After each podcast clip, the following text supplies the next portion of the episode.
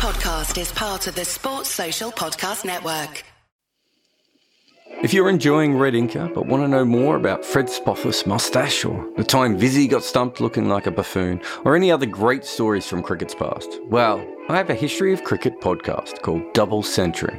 And luckily for you, season 3 has just started. This time we look at something that will please cricket fans around the world, except maybe from one country, because we're looking at the first time teams defeated England. It's a different kind of podcast series in that it's mostly narrated, but there will also be some key episodes that I'm interviewing the players involved. You can hear this by finding Double Century in your favourite podcast app.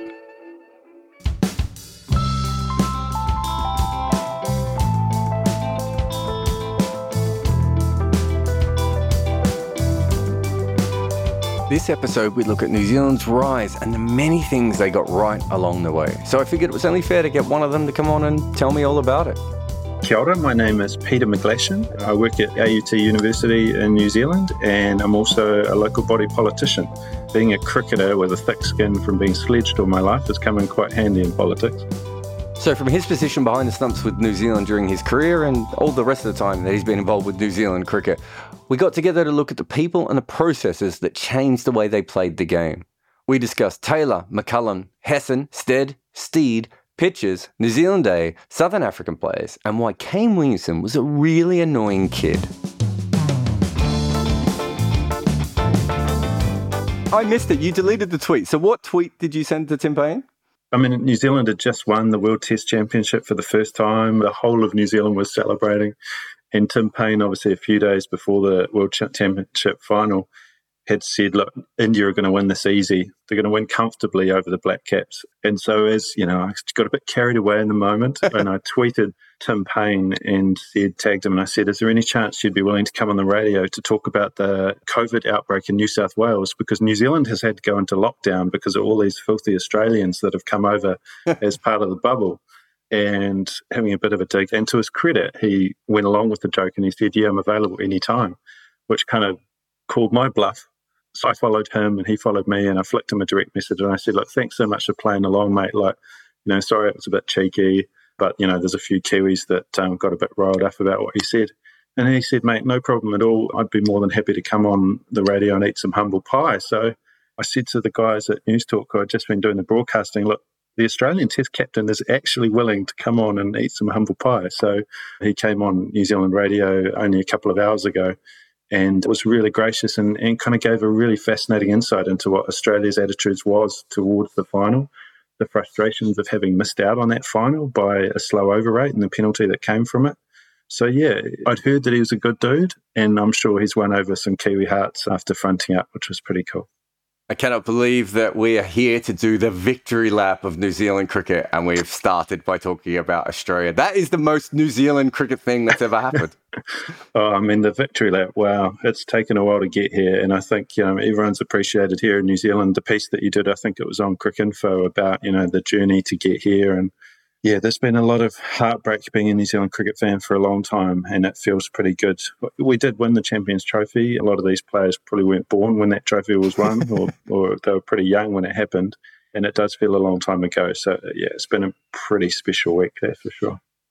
Yeah, I mean, it's so long ago the Champions Trophy wasn't called the Champions Trophy, and it was when we played cricket in Kenya. It is a ridiculous long period ago. The world was a different place.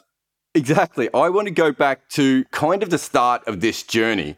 Obviously, I'm not going to, you know, ask you too many questions about Stewie Dempster or Martin Donnelly, although I'm sure you're an expert and you've got their stats right in the top of your head. But we're going to go back to sort of the start of this journey. And I see it as I think there was a lot of people. I was very angry at the time. Ross Taylor was captain of New Zealand. Brendon McCullum made a power play essentially to take over the role. Brendon McCullum was in runnings to become the captain beforehand and didn't impress at the interviews. I remember that being the big rumor at the time. Him and Mike Hesson, though, decided that he was going to be a better leader.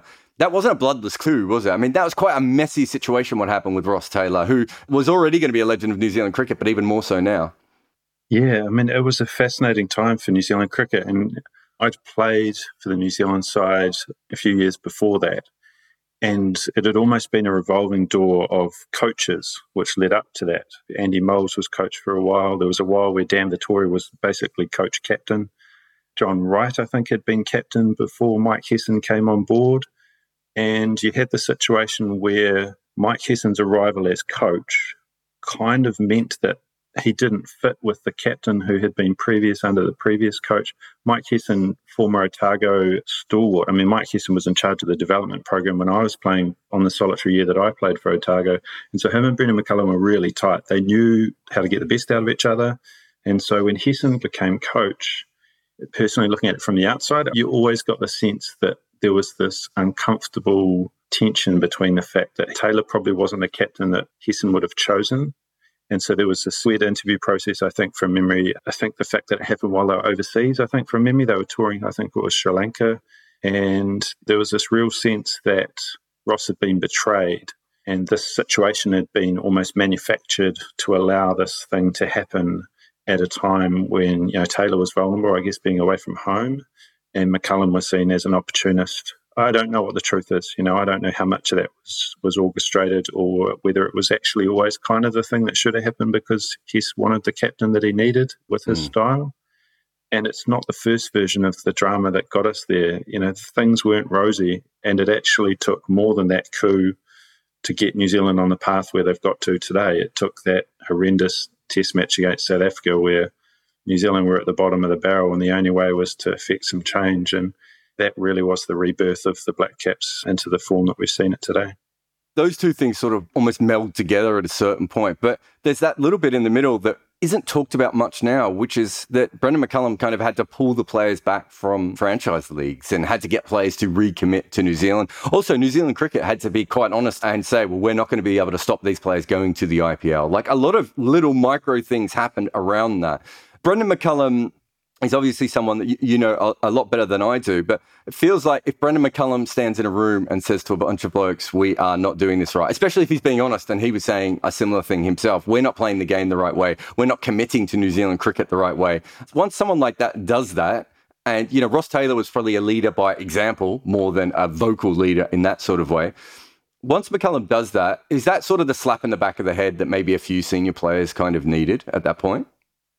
Yeah, it's interesting because I first came across Brendon when he was about 15 or 16, I think. Under 17 national tournament. I think he was 14 and everyone else was 17 or 18. Like you could tell that he was young, brash, and confident. And our fast bowler bowled a short ball and he hooked it off his nose like he was Blimmin Martin Crowe. And everyone was just like, okay, that's handy for a kid his age. Let's put some fielders back. And he does it again. Sure enough, fearless. Took it off his nose but straight to the fielder. And we reminded him of that as he walked off, and almost every other time that we saw him for the next couple of years, because he was compulsive and he had absolute belief in the decisions that he made were the right ones. And there's a lot of New Zealand cricketers that have been like that over the years, where to get to the top, they had to be ruthless and they had to have an absolute belief in themselves. I think it's something that runs quite commonly in sport, but that comes with its ups and downs. It doesn't always work out well. But I think it was almost Brendon McCullum going through a reinvention which allowed the rest of the team to be reinvented. And the Brendon McCullum that probably sat there after that day where they were bowled out for 40 odd or whatever it was, it was almost just as much about him reinventing himself, mm. which then allowed the rest of the team to follow because the team had always followed him, be it having a cigarette at the bar or a drink when they shouldn't have been or whatever the thing that Brendon was doing you ran through brick walls for Brendon because he was that sort of guy. You knew that he was special and he was going to end up in a situation where no one else had predicted. Only Brendon could have got you there. And that's the way that he played the game. He went out and opened as if he had a plane to catch. But it took him to do that self reflection and actually say, I'm not getting the best out of myself, probably, which then allowed the rest of the team to kind of jump on that wagon and say, look, if Brendon's going to reinvent himself and actually commit to this change, then it's probably something we can probably all do because if he does something and he's normally worth following. And you kind of got the sense that if he was willing to kind of change his ways and be a bit more respectful and acknowledge that balance between risk and return, mm. then the New Zealand team was kind of probably going to be better off. And it took him to kind of reinvent himself to get us to that 2015 World Cup, to then lay the groundwork for other people to then come in and build on that. And that was Kane and Gary Stead and all the changes that came but there's a level of consistency that this New Zealand team shows now, which has never really existed in New Zealand cricket because it's often only been individuals leading. It's been a Richard Hadlee or a Glenn Turner that has kind of carried the team. Mm-hmm. Whereas I think kind of after McCullum's reinvention, it allowed everyone that ability to believe that every single person in the change room could be world class, not just the one or two who had been chosen. It's something that someone needs to dig into at some stage because it'll be fascinating to know whether other sports in New Zealand could learn from it, I reckon. Well, it's funny. I was talking to a couple of people in cricket during the test match, and they were saying if New Zealand win this, a bunch of cricket teams around the world start to poke their noses into what New Zealand cricket has done from sort of the ground up. And I said, probably not, because everyone will just assume that it was a bit of a fluke and, and move on from it. But clearly it's not. The 2015 World Cup, obviously, Mitchell Starc kind of ruins that in the first over. But up until that point, it was quite clear that something was there, but it wasn't the first time that New Zealand sort of limited overs cricket had been dynamic or had been interesting before. And there'd been that period, I think, was it under, might have been under John Bracewell, when they'd actually thought about becoming a white ball sort of specialist team for a little while, and they talked about that. I think that might have been around your era, maybe just slightly before your era when they were talking about that. So it wasn't that surprising when New Zealand got good in the 2015 World Cup. How did that then transform into test success, do you think? I think the challenge that New Zealand cricket has always had is the sense of we're too small to compete on the global stage. We have to choose one form to be good at at any one time. We couldn't possibly be good at all forms in the same kind of 12 to 24 month window. And so often when the New Zealand contracts were coming out, it would be a case of, right, we've got a World Cup next year. All the money, all the resources, all the training is going to go into getting that 50 over team ready. And then a couple of years later, there'd be nothing else on. And so it would be tests. And you'd think, oh, we've got a big tour to England coming up. All the money this year is going to go into the test players. And what that did is led to this real seesaw back and forth of talent. And you can't keep those players. And Chris Martin's valuable this year, but he's not valuable next year. And you'd have years where our test batting openers and our test bowlers would disappear off the radar because you just wouldn't see them at training camps. They'd be off in the back blocks of wherever practicing by themselves because the white ball was the priority for that kind of 24 month window. But I think, again, going back to why that change from McCullum was important, it became more about the values of New Zealand cricket in general, and it became about whatever forms we're playing, be it T20s or one days or tests. There's a New Zealand way now, rather than copying the Australians and being, you know, overtly aggressive or copying another side with the type of player that they create. This kind of rebranding and this essence of what being a Kiwi cricketer was flowed through all the formats. You know, we played Test cricket aggressively. We played T20s with innovation. We were willing to kind of fight right to the last wicket. Gone were the days where the tail order would just fall over. BJ Watling would be there battling to the very end. But it took a long time. And I think we can't underestimate what Mike Hesson did because, like I said, for a while, the coaching role was a revolving door, which meant, mm. again, every time a coach comes in, new ideas, new teams, new selectors. Whereas Hess, for the first time in probably 20 years of New Zealand cricket, created a level of stability with selection policies and processes and styles, which has allowed New Zealand cricket the opportunity to, to mature. Because a lot of those players have matured. I mean, you did an excellent analysis on Tim Southee and how his game has matured. I have no doubt that the stability that Hesson and McCullum provided allowed players like Tim Southee to unpack and almost leave behind the youth and get to a place where they could actually get the best out of themselves. So, I mean, if you talk about McCullum and Hesson were a partnership, and then you have Kane and Gary Steed becoming a partnership. Now, it's a hilarious situation in this World Test Championship final where one of the coaches is Ravi Shastri, uh, one of the most famous people in cricket, former commentator, player, legend. And the other side is Gary Steed, who could literally walk down the street in almost any cricket country in the world and no one would know who he is. I remember at that stage, it seemed so seamless, the change over there. Is that the sort of person Gary Steed is? I mean, he's just not that well known sort of outside of New Zealand cricket culture. Yeah, well, even the fact that you're pronouncing it steed says that, like, it's stead as in steady. Like, that's how you can remember it. He is just so steady. He is literally Gary Stead. He is a guy who, and Craig Cumming, who I was doing the radio commentary, highlighted some really good things that I hadn't recognized before is that um, both Mike Hesson and Gary Stead are career coaches. Yes, Gary Stead played for the Black Caps, but actually he was, and um, I'm going to put Craig's name at the bottom of this because he told me all this the other night. he was director of Canterbury High Performance or something at 23 years old while he was playing. Again, going back to that amateur part of New Zealand cricket, While mm. Gary Stead was playing for Canterbury, he was also director of coaching at like 23, 24 years old. Mike Hesson was the same. Mike Hesson, he might have played a couple of first class games, but he was a coach at a really young age. So both of them followed a very similar path. So it's really interesting that Hesson kind of got to the Everest, you know, got to the top, and then had this guy coming through underneath who with a very similar path. So as you see, that transition was very smooth. But Gary Stead has got to be one of the few guys in the world who has coached both the top men's and women's side. Mm. So he was the White Ferns coach a few iterations before he was the Black Caps coach there's a level of humility and graciousness that comes from a guy who was willing to work his way up through the women's game first.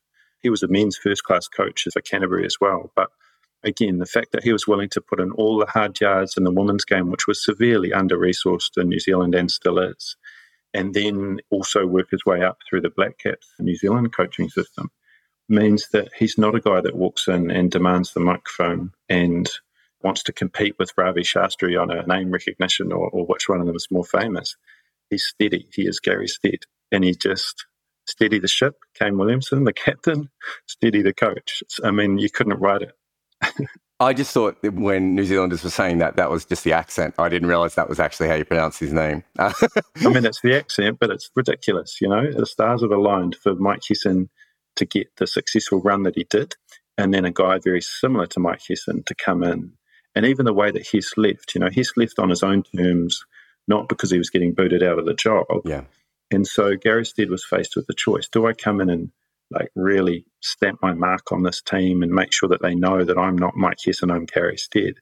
But instead, he chose to just kind of work with the systems that were already in place, which didn't mean that there was a big kind of swing left or right from what the systems that have been so successful and it has allowed them to build on the previous regime as opposed to dismantle it and try and rebuild it. So, good fortune, luck, good planning. It's hard to know, but it's done something that New Zealand's ever done before. So, we're pretty happy about that. I think one of the other interesting things is Kane Williamson taking over the captain job. He's probably taken over from Martin Crowe as the best batter that New Zealand cricket has ever had. Martin Crowe was a genius with tactics, but obviously brought his own sort of personality to it, his own eccentricities. And I, you know, I could say that I knew Martin pretty well. I can't imagine what it would have been like to play under him at times. Whereas Kane Williamson, if you didn't know he was a star player, you would probably think that he was the fifth batter picked in any side. It was maybe there because he bowled a little bit of part time spin. Considering how famous he is in New Zealand and how even more famous he is in, in places like India, nothing seems to ever affect him in that way. And I'm sure he does. I'm sure internally things go on and, and things frustrate him. But I spent a lot of my career going from press conference to press conference, hearing international captains. He just has a calmness to him that is inbuilt. And you can see it in his batting and you can see it off the field. Yeah, Kane's a fascinating. I, mean, I feel like saying he's a fascinating kid because I, I met him when he was 13 or 14. I was running a um, Northern Knights, the first class team that I was playing for. We used to run kind of master classes for the junior academies. And so my job was to come in and run this master class for our 14, 15, 16 year olds around innovation and T20 batting. And because I was playing reverse sweeps and paddle sweeping the fast bowlers. And what I remember of Kane as a 13, 14 year old is he just wouldn't stop asking questions, just constantly. Like, there's a dozen kids in this class that I'm trying to teach, and his hand was just constantly just, what about this? And what if it turns too much? And what if the guy's too fast? And have you ever been hit in the head? And like, it was just like, there's other people here. This is really embarrassing. But that was what he was about. His thirst for knowledge was the thing that had driven him to kind of become this exceptional talent at a really young age. And then you knew as you started to play more with him as he matured that that was going to be the difference was the fact that he would never be happy not knowing how he could do whatever he was doing better, be it basketball or surfing or playing the guitar. Like so many great stories about Kane. The humility thing's fascinating. So I think from memory, he's a twin and he grew up in a family of multiple kids, like maybe three or four kids. There's something about his upbringing. His parents are amazing. I've had a little bit to do with his dad, and but it was always just steady on, just settle down, Kane. Don't get too excited. Just watch the process. How did you get there? How did you play that cover drive? Don't worry about where it went. Yes, it went for four, and it was lauded as the best cover drive ever played by others, but just cool your jets, just settle down a little bit. And there's something really Kiwi about that. Like it's the ultimate in kind of Kiwi upbringing, I think. And it's just held him in really good stead. It doesn't matter what happens in his life, there's a real humility to what he does. I remember the time when he was playing for ND and he was teaching himself to play the guitar. Trent Boult was an amazing guitarist and started bringing his guitar on tour. And so Kane had to learn off Trent. It probably happened over the course of a weekend while they were rooming together. I don't know. But whatever Kane picked up and wanted to know, the videos of him and David Warner playing darts in the IPL, like that's so Kane. That's so Kane. Sees someone else doing something, curious as to how it works, picks it apart. His problem when he got called for chucking, that was purely because he wanted to learn how to bowl a doosra. So he spent ages getting his elbow further and further round to a point where he could bowl it. But what he'd done is he'd got himself into trouble where he was now chucking the ball and he had to go back to his old ways. Yeah. But yeah, just a thirst for knowledge means that the guy, he could get better, which is pretty scary. It's interesting when you look at the Fab Four. Steven Smith obviously had Sandpaper Gate, and as good a batter as he is, and he's quite clearly the best with the bat of the four of those guys. That's clearly maybe not the best in leadership. You know, he's not a natural in, in those sorts of things. Virat Kohli is a natural leader and a great with the bat, but maybe tactically gets a little bit, especially in the IPL, you could see that he's not one of the better captains tactically. Joe Root has gone through dips with the bat. Kane Williamson has sort of been the one who has managed to continue to make runs, to be very good as a tactical leader, but also be very good as a, what would you say the other side is, like an emotional leader within the team. Is that easier to do because the other three are in the three biggest cricket markets? Is it easier for Kane to sort of do some of those things because he can still have a normal life, whereas the other three really can't? That's a fascinating observation. I don't know if it's any easier or whether or not it comes easier to him. Yeah. He's just a normal dude. You know, watching the test match, Virat Kohli's emotions were just, and what comes with that is a sense of the team ride with those emotions. And Brendon McCullum was a little bit like that as a captain as well. And I really get the feeling that Kohli's excitability and moodiness actually affected the Indian team. They didn't stay in the fight for as long as I thought they would, because when the, it got a bit tough and Kohli started almost sulk, you kind of got the sense that the team went with that. It reminds me of, I can't remember the basketball coach. There's been some famous kind of basketball coaches who talk about the fact that their emotions are just flat yeah. because they need their players to look over to the sidelines and know that the coach is in control. He's not scared by the position that they're in. He's not worried that they're too far down on the scoreboard. And Kane's like that as a captain. You, you could never read whether Kane is concerned or excited or whatever the emotion which most human beings would be feeling can't tell with Kane. And so that provides a level of confidence in the rest of the group that, well, if Kane's not worried, then we probably don't need to worry. That's all right. Mm. I was concerned when he got named captain. I thought this kid is going to be New Zealand's best ever. He doesn't need the burden of captaincy. What effect will it have on his performance? Now, as we've seen, it hasn't seemed to have any effect on his performance. I think he's got a better record as captain than he did than he wasn't. So it seems to have been good for his game. Only he knows whether it's been good for him and the extra burden that that provides. He's very private about his family. Who knows whether the captaincy away from the game has provided an extra level of stress that we don't see on the park because he does have mm. that ability to kind of keep a poker face on the park. Maybe that's the beard covering some of the micro expressions, but I'm pleased that it's gone as well from as it has. Because as you said, you know, Joe Root seems to have struggled with it. The effect of Kohli has an influence on the rest of the team. And Steve Smith has obviously faced some struggles, which hasn't necessarily affected his batting, but has led to him no longer being the test captain. So, yeah, so far, so good for Kane. The other thing, it was so early. If you make him captain then, how long is he going to be captain for? You yeah. know, like he's probably got another eight or nine years left. Does he captain for the, all of that? Or does someone else come in? And if, but, you know, it's not a bad problem to have. Yeah, I mean, it'd be really interesting if it ever tires him out or emotionally he's just like, you know, I've done the job. And might also depend on next generation and, and who is coming through. You know, there's some interesting cricketers like Tom Latham coming through at the moment where they might think there's a definite leadership potential with someone like him. I want to talk about the more technical stuff. We basically talked about the four people I think who are most involved with, with what's happened.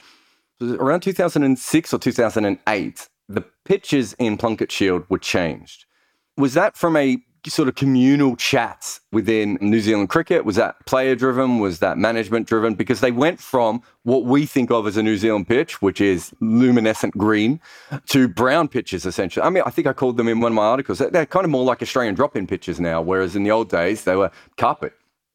Yeah, it's interesting. I'm not sure of the timing. I definitely think the strength of the Players Association, and we brought in a, what they call a warrant of fitness system, where basically there's a checklist of things that the ground needs to have to get first class cricket.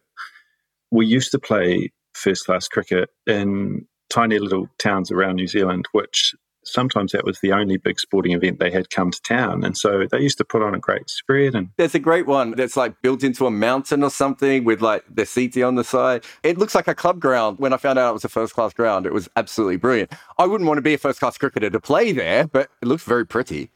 Oh, you ask any cricketer in New Zealand, and Pukekura Park, the one you're talking about, will be one of their favourite grounds ever. Also, it was used for the filming of The Last Samurai with Tom Cruise in it.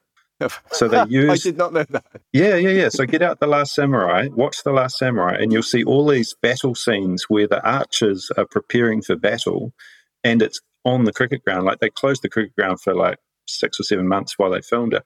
So Pukekura Park, for anyone that hasn't seen the pictures, is not much bigger than a postage stamp, and each side of the ground has these terraces cut into it where the spectators sit. And I've played what they call Hawke Cup games, which is like a district association, which is like minor county in, in the UK, the equivalent, where there's only 15 or 20 people in the crowd. But it sounds like there's 500 because of these big terraces and they're right on top of you. It's a spectacular place to play. They played a World Cup game there in 1992. I think at the time it was the highest ever runs tally scored in a one day game. I think it was something like 300 place 300 or something. I think Zimbabwe might have played there. It's not a game you want to be a bowler, is it? It's a tiny, tiny. Oh no! It's it's like a, it's tiny for a club ground, isn't it? Yeah, yeah. But I mean, New Zealand, we have lots of those types of grounds because cricket wasn't a huge sport here. I mean, you see it whenever we play internationals. You know, Eden Park is mm. a strange tiny ground because it's a dual purpose. We have a lot of dual purpose grounds in New Zealand to save on costs, I guess. And another one is in Masterton, Queen Elizabeth. So they still play at Pukekura Park. It's got it ticks all the boxes with the Warrant of Fitness. Another one that I played at growing up, first class cricket, was Queen Elizabeth Park in Masterton. And interesting thing about Queen Elizabeth Park in Masterton is on either side of the pitch, it was croquet greens when you're not playing cricket. So you barely had to touch it. And the cricket ball just raced across the outfield like it was on glass. So you combine a tiny boundary and a croquet green on either side of the pitch, and that's a high scoring ground. But when the Warrant of Fitness came in, a lot of those smaller towns didn't reach the bar. Mm. And so the ones that did, all of a sudden were scared, I guess, of losing cricket. And so you ended up with this really safe surface to play on because they were scared about a team getting rolled for 170 or something on a green seamer or playing on a surface which broke up and turned too much because they were worried that they were going to lose top level cricket. So you did kind of go through this phase where a lot of the grounds in New Zealand ended up much of a muchness. There was this kind of the same turf advisors would go around all the country and they all had the same recipe book to bake their pitches and they all ended up with the same kind of stock standard safe surface, which for a long time meant that it was bloody hard for fast bowlers to bowl in New Zealand because you'd gone from this kind of bowler friendly scenario to something which just gave you nothing. But it was good for our batters. It did allow a generation of New Zealand batters who had before that found it really tough going. Again, I feel like I'm praising you almost too much in this. Your, your piece around the openers in New Zealand and the Blairs, and you know the fact that for so long being an opener in New Zealand was so hard. That shift to a more demure surface to bat on meant that openers actually had a chance. And so we did actually start to get a generation of batters come through who could bat at the top level, bat for long periods of time, which has probably given the Kane Williamsons kind of, you know, 10, 15 years later, the building blocks to then compete internationally. Because before then, it was pretty rare for a New Zealand batsman to be any good because they just weren't used to batting that long. When you'd hear these stories of the scores in Australia of, you know, guys like Matthew Hayden and that, or Matthew Elliott going back to state shield stuff and getting you know 370 you know like I think the first time Kane Williamson got a double hundred, it was like none of us had ever played in a game where a guy got a double hundred before. It's just New Zealand batsmen just weren't used to being able to bat that long. But I think that change of surface, while it did kind of make the game pretty boring here for about a decade, it did kind of lay the groundwork for a generation of batters to come through who understood how to bat long periods and, and actually had some experience of it. And I suppose the other side of that is generally test pitches are better than first class pitches as a general rule because there's more money in the test venues. They're for five days, so they have to last longer, you know, all those little things. So it sounds like an almost an accidental thing where the pitches started mimicking more what test pitches were around the world rather than on purposing. But that also helps the bowlers because they now have to work out how to get wickets on flat pitches. Yeah, so I mean, uh, you're right to a degree. I mean, they didn't get that good. That the, you had the pace and bounce of a test surface, that's for sure. I guess they ended up kind of a little bit like a third or fourth day test surface where it was true most of the time. You didn't have the energy that you'd get from sort of a second or third day surface. But you're right. You know, guys like Hamish Marshall had better test batting averages than they did first class batting averages because when Hamish Marshall went up to play for New Zealand, as you say, he was playing on better surfaces that actually suited his game. The pace came on. He was mm. good behind square, both hook and pull. His game suited playing off the back foot. He'd come back to first class cricket and end up on this kind of horror surface and get found out by a delivery which he would never have to face at test level. So there was definitely a generation of players in New Zealand who actually had better fortune when they made the step up than they did back playing domestic cricket. Yeah, I think it's a good observation. The bowlers had it good for too long. We've never developed the fast bowlers, you know, again, because the surfaces didn't really encourage you to bowl fast. But it's only in the last 10 years that we've had the Lockie Fergusons, the Milnes, those types of guys come through, probably because the surfaces have allowed them to bowl quicker. And it seems like then there was a real sort of matchup, I suppose, of Mike Hesson's vision, really, which is this sort of there was a lot of role definition within New Zealand cricket at that point. There was a lot of if one player goes out, we're going to find a similar kind of player to come in and do that role, or you know, thinking about it, which is not how New Zealand cricket had been before. It had been throwing in a lot of teenagers and hoping that one of them popped, or a lot of guys like the Blairs that we talked about before, you know, bringing them in and going, oh, hopefully one of them will do better than they've ever done in first class cricket. Under Hesson, that really seemed to change. And then coming forward, that has happened. How much of that is also involved with the stronger sort of New Zealand A setup that there has been over the last couple of years? It seems like everyone is planning together for the first time in New Zealand cricket. Yeah, I think that's a good observation. Um, you know, definitely during my time playing for New Zealand, you did get the sense that the selectors were always looking to find the next big talent. And they almost wanted to kind of front the press conference to say, look what I've discovered. I've discovered this player that no one else had seen coming. Yes, he's only 19 or 20, and no, his track record isn't that great. But um, watch this space because he's going to be the next big thing. And so you had, again, revolving door of players where after very little first class experience, they'd get thrust to the front. The number of test openers that we've had, the number of wicket keepers that we've used. I mean, we had one tour, the New Zealand A team was in India. We were in Chennai Gareth Hopkins and I were both in the team. And then they named the Black Caps team during the Indian side, and we both got called up. I was the Black Caps T20 keeper. Gareth Hopkins was the Black Caps ODI keeper. We were going to Sri Lanka to meet the test team where Reece Young was the test keeper. All the while, Brendon McCullum was in the team as well and it wouldn't have surprised me actually if BJ Watling was maybe opening the batting in that test. So you had this situation where something like five out of the six domestic first class keepers in New Zealand were all in Sri Lanka. And we joked about the guy who hadn't made the trip because it's kind of like there's no wicket keepers left in New Zealand now. We're all here. We've all had a crack at the New Zealand stuff. And it wasn't good for any of us. I mean, some of us did better than others financially out of it, but it didn't help any of us to get kind of thrust in early or as a late replacement or under the proviso that you should really enjoy your time with the New Zealand team because you won't be here for long because that guy that you've replaced who was already the second string guy is coming back from injury. This revolving door of talent hasn't helped New Zealand cricket. There's a lot of people that have played for the Black Caps. But I think Hesson brought in, as you say, a system of talent identification and a belief as a coach that if we believe in that person, we've got to actually give them a chance to be successful. And that has meant that there's probably been, you know, a handful of players that played longer for New Zealand than the talkback callers would have wanted. Yeah. People have held on to spots where the people calling radio sport were baying for blood and change. And under Hesson, it was like, no, no, we're going to trust the process. We don't think anyone else has done anything yet in domestic cricket to say that this isn't the person we should be using. And that allowed the rest of the team to kind of bond and build and perform to the point that you weren't carrying that person. In days gone by, the team was changed so much that when those players were still in the team, it really was a bit of a burden.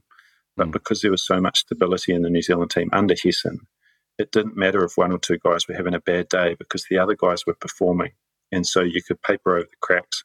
Australia have done it for decades. You know, there's plenty of Australian players who have played a little bit longer than they probably should have because the rest of the team was so bloody good that you didn't mind if that guy wasn't getting wickets or that person wasn't getting runs because you were still winning games.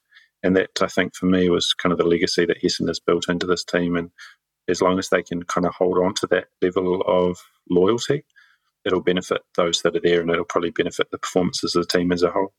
And I suppose the other big change is that the overall level of talent got improved by the Southern African players coming in. And it's not just the guys who we know who were in the team. Like I was writing about Obus Pienaar recently, who's an incredible talent from South Africa who didn't even make it through the New Zealand setup. So I know that there must be a lot of guys sort of at that level who came over who improved club cricket, who improved first class and all that sort of stuff. That is a big help, but that wouldn't have happened if you didn't have a professional setup for these guys to come over and, and have the opportunity to have a job as well. Yeah, that's a fascinating one. So when you flicked me kind of some of the topics you were thinking about, uh, you know, the South African players effect, and it's kind of like, oh, I guess so. But it, it is something that we've always been conscious of, I guess, in my time playing, is that this constant flow of cricketers from South Africa stealing our jobs and all that stuff. It, when I started to think about how many it was, you know, I think Grant Elliott was the first. He's the first that I can remember, at least. Certainly the first successful one, yeah.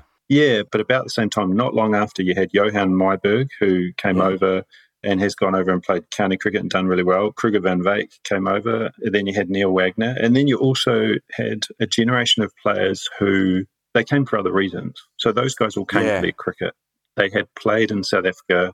They maybe hadn't done as well as they want, or they hadn't been picked, not so much they hadn't done as well, but they hadn't been picked for the teams that they wanted to. So they came to New Zealand as a kind of a pre-formed package and wanted to come here and play international cricket. And it just so happened that they'd have a fern on their shirt instead of a protea.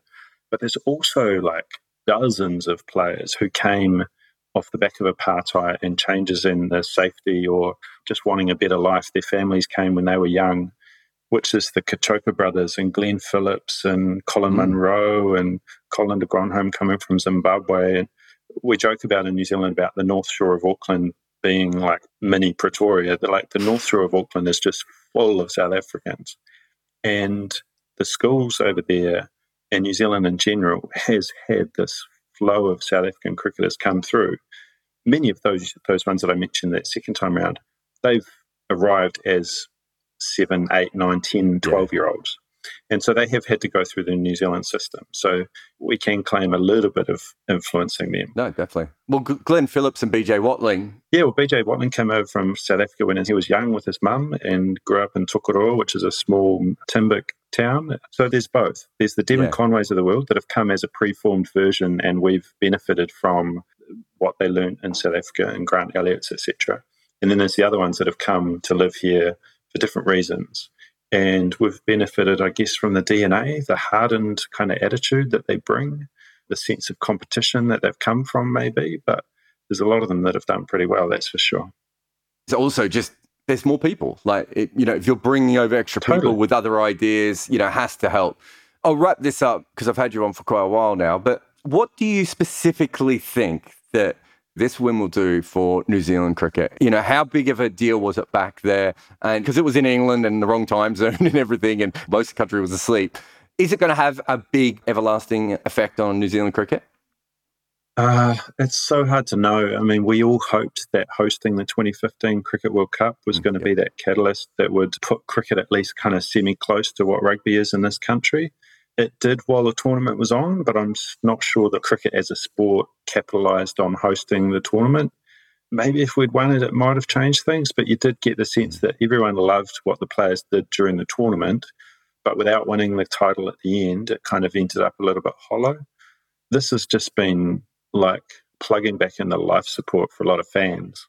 Like there are so many fans who've had their hearts broken 2015, flown over to the final, lost, feel that they're the burden on society because if they hadn't gone to this final, we would have won. because, and then people that watched the 2019 World Cup and just the heartbreak of the tie, and then the Kiwi Ben Stokes smacking it with his bat and the overthrows and the the countback, and no one really knowing that the countback was even in the rule book, and but to have actually got here in this game, there's so many elements to this game. This was two countries that colonial Britain had ruled, India and New Zealand, on English soil, taking the mace back. There's that element. There's the fact that the conditions it's almost like the stars aligned. You know, if there was anywhere in the world that New Zealand would want to play a final on a neutral venue, it's in English English conditions because it's so similar to New Zealand. Who would you want to play? If India are the biggest, you know, one and a half billion people. But if you, again, if you picked somewhere where India didn't want to play, it's probably New Zealand and England because of the conditions. So we're pretty lucky. It would have been nice if it would have been at Lords, you know, that would the home of cricket. But for it to be at Southampton, when you consider what the world's going through with COVID, when you consider what India is going through with COVID, you know, our heart goes out to what they're going through as we sit down in New Zealand. We can name the number of people that have had COVID down here on a couple of hands. So to see the tragedy in India and to know that that's where their players are coming from, this has been a real ray of hope for New Zealand fans at a time where it's pretty scary, kind of what's happening around the rest of the world. So we'll put it in context and we'll understand that it would have meant a lot to India if they'd won as well with everything that they're going through. So, will it build a, a legacy which will last forever? You know, hopefully it's the first chapter in New Zealand actually knowing how to win titles and we can build on it from there. But it's at least introduced Test cricket to a whole bunch of people who thought it was this really boring. I mean, it's still pretty boring sometimes, Test cricket, but at least it created a whole bunch of stories and memorable moments for a bunch of people who were so used to being the bridesmaid instead of the bride we'll finish the podcast there. Just absolutely brilliant the way we started with Tim Paine, we ended talking about India. That is the absolute right way to do a podcast on New Zealand's incredible victory. Peter, thank you very much for coming on. Pleasure.